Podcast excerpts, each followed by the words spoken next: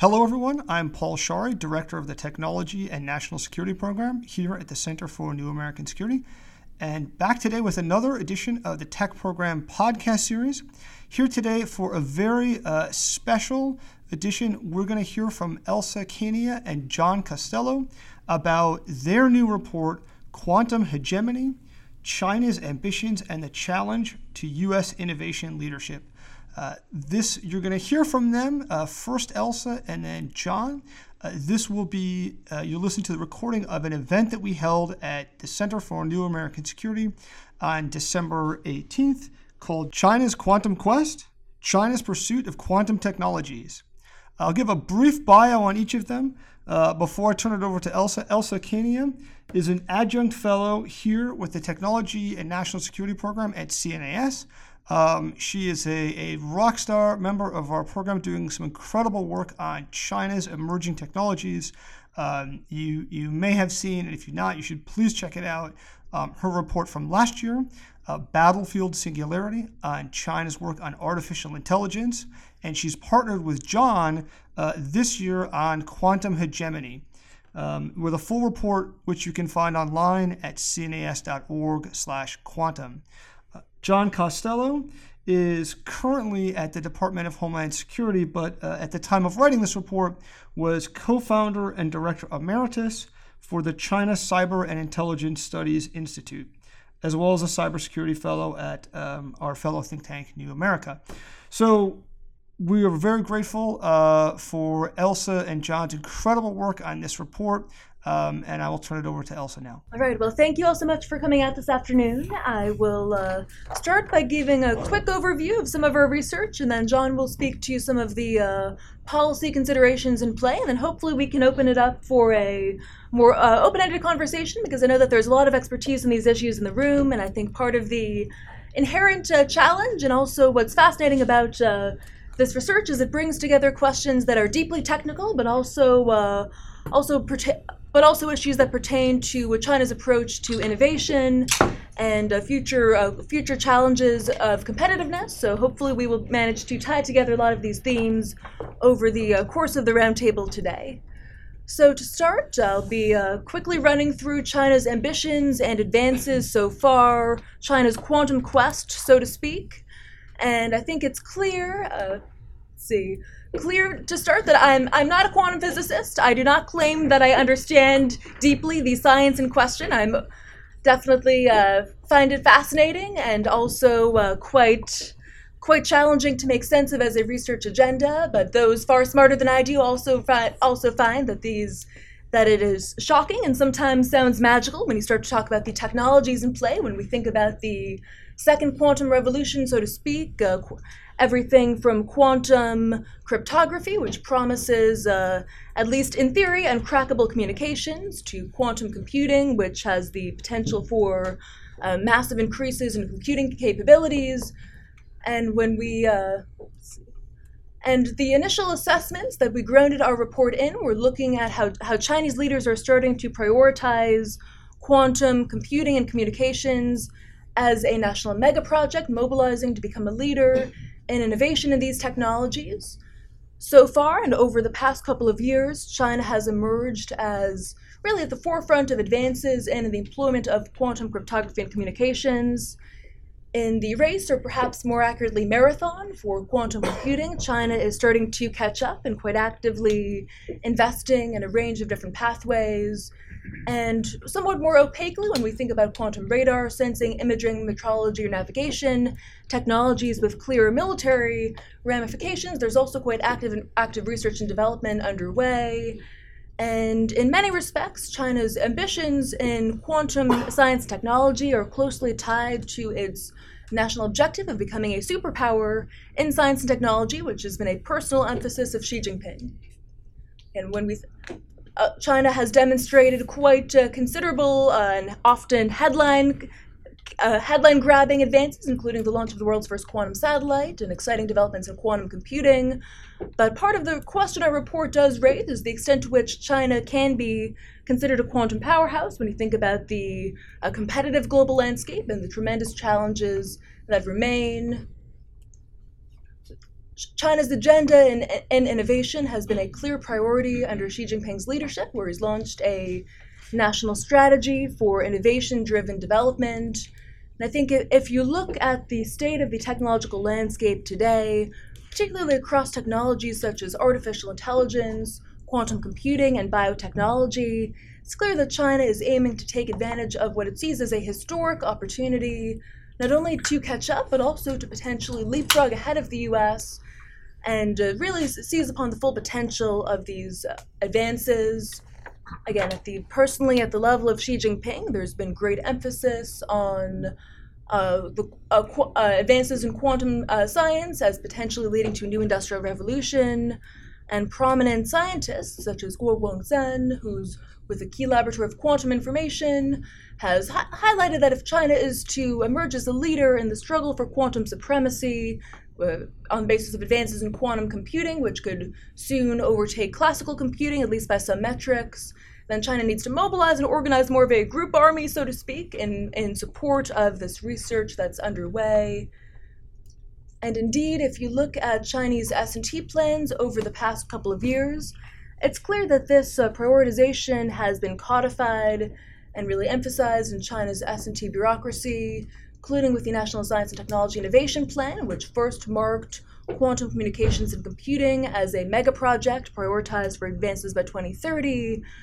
Uh, recognizing the commercial potential of these technologies, China has also uh, focused on the development of an industrialization of quantum cryptography and creating an overall ecosystem and layout ranging from quantum chips to algorithms, software, and some of the underlying materials in play. And unsurprisingly, there is a clear recognition of the dual use potential of these technologies, as highlighted in one of the many plans and initiatives aimed to advance military civil fusion. And, uh, and there's increasingly uh, strong synergies between uh, some of the uh, directly academic research underway with a focus on both military and commercial applications. So, as many of you may be aware at this point, China uh, made history in uh, summer of 2016, launching the world's first quantum satellite, which so far has been primarily significant in terms of the experimentation that it's enabled, including a space to ground quantum key distribution and quantum teleportation, this may be the first of many quantum satellites that China, as well as uh, countries around the world, will launch in the years to come. And their plans, according to the Chinese Academy of Sciences, to launch a number of micro and nano satellites in the next five years, expanding towards a constellation that is uh, integrated with an expanding quantum communications infrastructure that China is constructing at a national level, leveraging a ground stations connected by fiber optic and the quantum satellite to uh, scale up and enhance connectivity. Uh, since the initial Beijing Shanghai trunk opened last fall, there's been continued expansion of this network, even as recently as last month, with the opening of a new line that links Hefei and Wuhan, which is connected to this initial network in conjunction with an expanding uh, number of local area networks. And increasingly, it's clear that uh, not only uh, not only the Chinese government and commercial enterprises, but also the Chinese military are looking to link up to this dual use uh, infrastructure in order to enhance information security, though, of course, the actual level of security that this uh, new, uh, new system guarantees remains to be seen. Here is an unofficial uh, estimate of the potential expansion of this infrastructure in the years to come including its linkage to uh, military bases, uh, which are here in green, and banks, which are in blue. So clearly across many of China's main economic centers and uh, major military installations, there will be the capacity to tap into this national quantum backbone and and at the very least, uh, it will give China a perhaps unparalleled experience in the actual practical challenges of engineering and operationalizing quantum communications via quantum key distribution at scale. Again, in quantum computing, there are quite a lot of recent developments and quite at an early stage in what in a competition that may play out over years, if not decades to come. But it is clear China is making progress among a number of pathways, including the use of photonic qubits and superconducting qubits, with uh, new advances in China announced in China and around the world on a monthly, if not weekly, sometimes basis. It's uh, quite a dynamic and exciting field, and there have been recent uh, recent indications of progress, including China's establishment of a new world record for entanglement among 18 qubits, the uh, progress in a, a, new system for quantum uh, control that the University of Science and Technology of China has announced, advances in optical quantum chips as well. And although much of this is academic for the time being, there's also some progress towards commercialization with a 11 qubit quantum computing cloud platform offered by Alibaba, and of course goals uh, looking looking forward longer term of uh, advancing towards quantum supremacy around 2020 and eventually towards a prototype or fully functional quantum computer longer term. With uh, more direct relevance for military applications there are some uh, potential advances in spooky capabilities so to speak with active research and development underway. Everything from reports of advances in quantum radar to quantum imaging for remote sensing to quantum navigation, which could be used for guidance on future missiles or support of uh, submarines to, na- to, na- to enable independence from space based uh, navigation systems. Though this is more opaque, it's clear that there is fairly robust research and underway and some reports of prototypes. And turning to the overall ecosystem, it is uh, quite expansive and rapidly expanding with uh, seemingly nearly unlimited funding in some cases, likely amounting to tens of billions of dollars between now and 2030 when you start to try to add up national uh, national sources of funding to that devoted to, to a new national laboratory, as well as uh, private sector investments such as Al- those of Alibaba and uh, the announcements of new new funds and government guidance uh, funding at the local level as well. There are quite uh, quite an array of partnerships that bring together academic and uh, defense research, including a new Beijing Academy of Quantum Information Sciences and uh, local provinces, including and cities, including Anhui and Shandong, looking to create their own uh, own dynamic ecosystems and centers of excellence in quantum science and industry.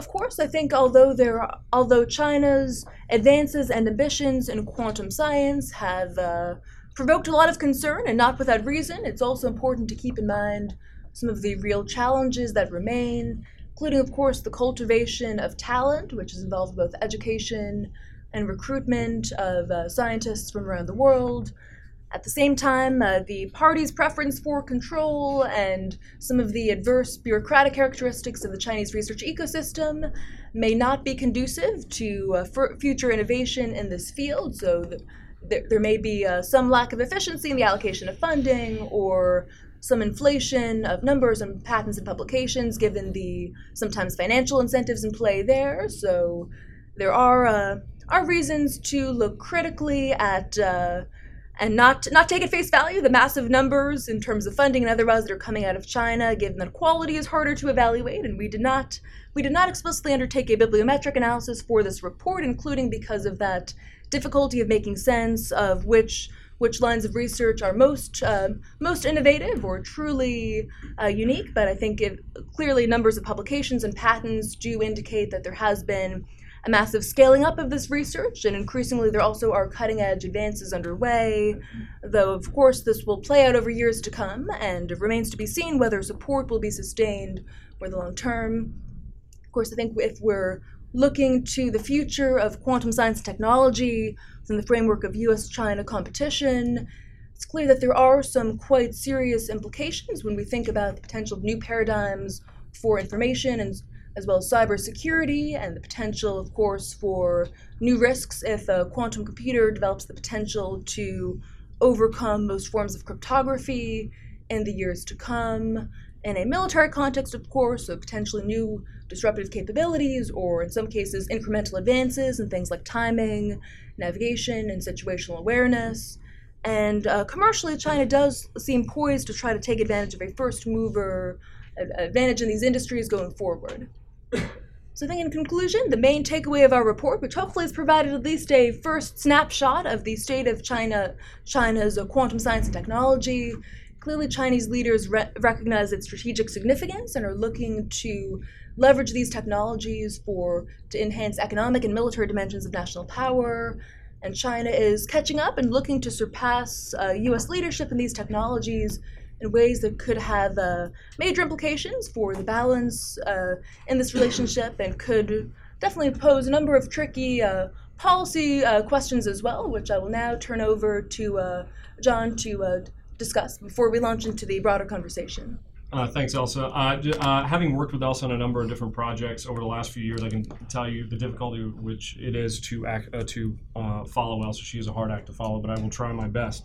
Um, uh, as Paul mentioned, I currently I'm Director of Strategy, Policy, and Plans. And we did have a name change for the Cybersecurity and Infrastructure Security Agency. Having said that, this report did come out before I took my current position, and I have to make sure you know, everyone knows that my positions and what I talk about today represent my own personal positions, not those of CISA, the uh, Department of Homeland Security, or the federal government. So, with that out of the way, um, you know, uh, for our policy recommendations, we really focused on sort of, uh, sort of what we viewed as, as three major uh, uh objectives for quantum information science in the United States.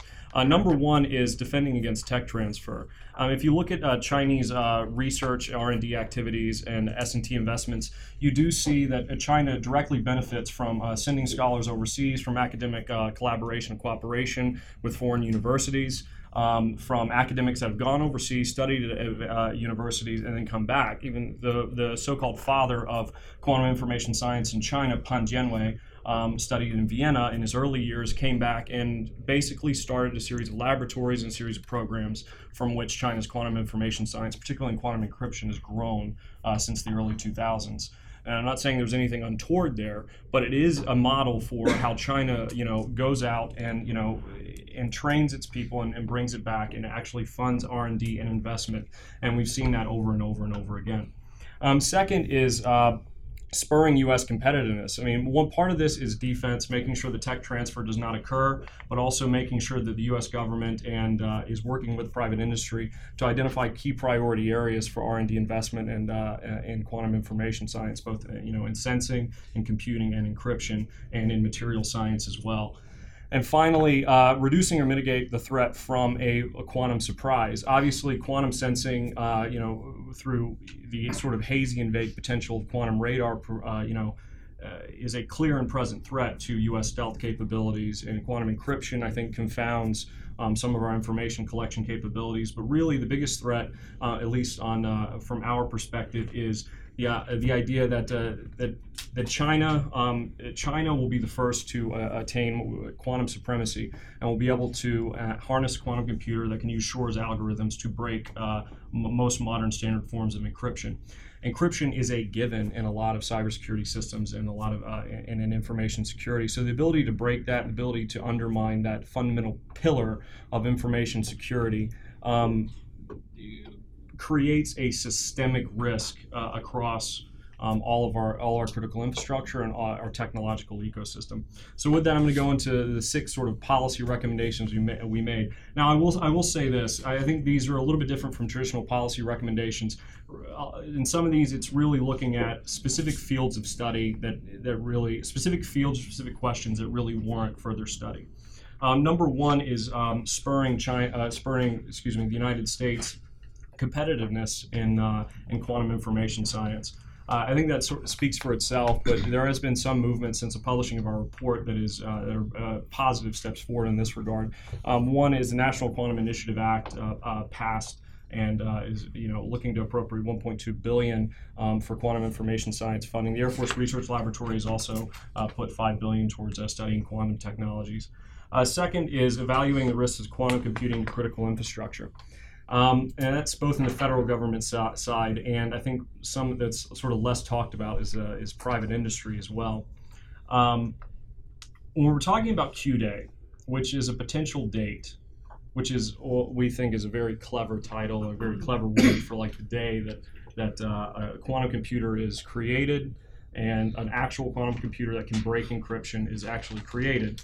Um, there's a number of dates that are that are given for that. Some some it's five years out, ten years out, twenty years out. Regardless of what the date is, uh, what we really call for is uh, at the time is the federal government to study.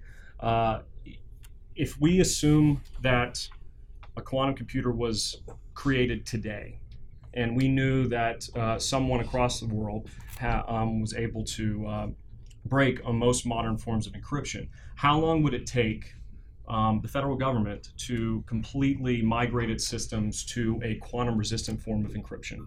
To insulate themselves from potential impact and potential risks from a, a quantum computer. Um, and sort of sort of tease that out and what would it cost? And then you take that even further and what would it cost the private sector as well um, the key critical industries that, w- that we need to make sure that they are insulated and secure um, from intellectual property theft and cyber intrusion. So that, that was sort of our, that was our second one. The third is um, evaluate the impact and prepare for um, for quantum surprise itself.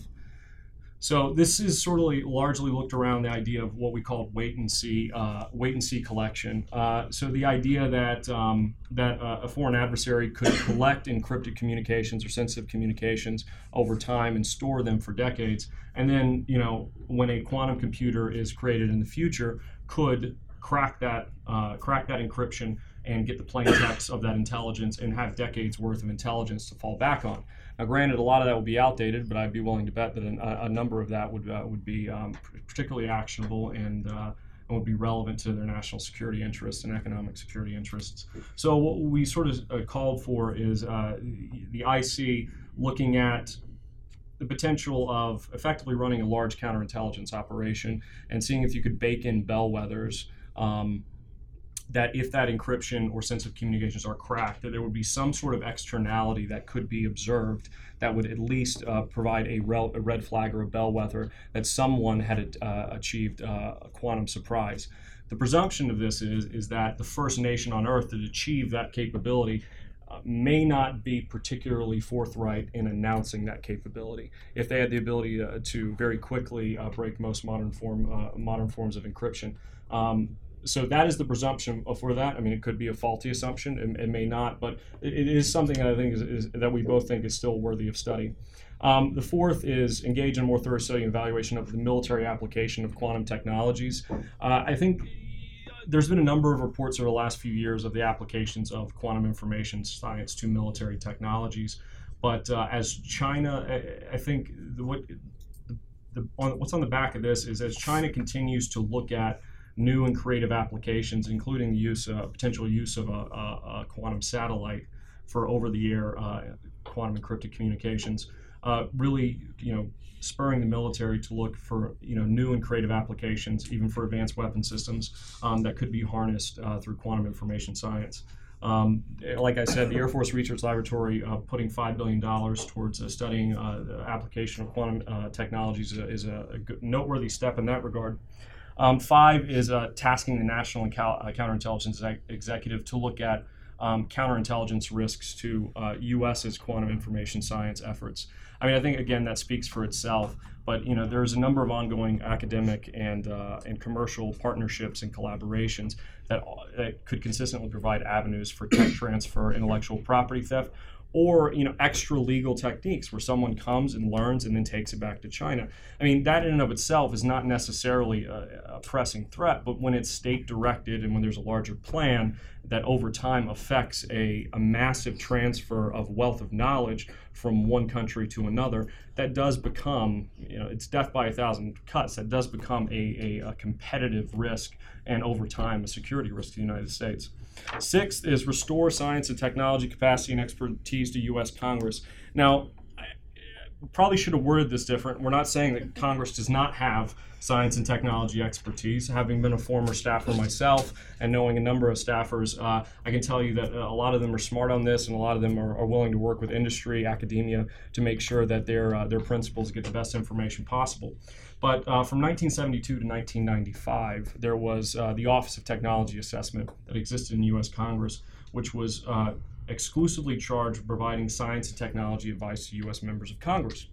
It went away in the mid 90s, but a lot of what it did, it produced over 700 reports uh, during its lifetime.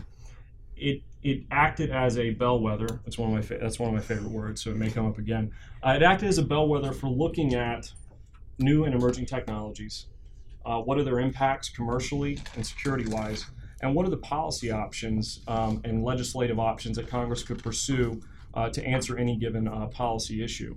Um, it, it was a it, it was a congressional think tank, in other words. So part of this is you know recognizing that the United States you know needs a more comprehensive approach that can't just be on the federal government, and by that I mean the executive government, but needs to also come from Congress to, to take a, a comprehensive approach across all these issue areas and consistently have a canary in the coal mine looking at emerging technologies, the risks to that, and how they can be harnessed for national security purposes and economic competitiveness. So we really uh, promote that, and um, we think that is a, a cornerstone thing to you know to achieving those three object- objectives: defending uh, tech transfer, spurring U.S. competitiveness, and reducing the, or mitigating the threat from quantum surprise. Uh, that really rounds out our uh, policy recommendations and, in general, the threats that we're looking to counter or the opportunities we're looking to pursue. I look forward to answering any of your questions. Thank you. Thank you, everyone, uh, for joining us for this um, edition of our CNAS Tech podcast series. Um, as a reminder, you can find the full report from Elsa and John online at cnas.org slash quantum. That's quantum hegemony China's ambitions and the challenge to U.S. innovation leadership at cnas.org/quantum. Thanks so much.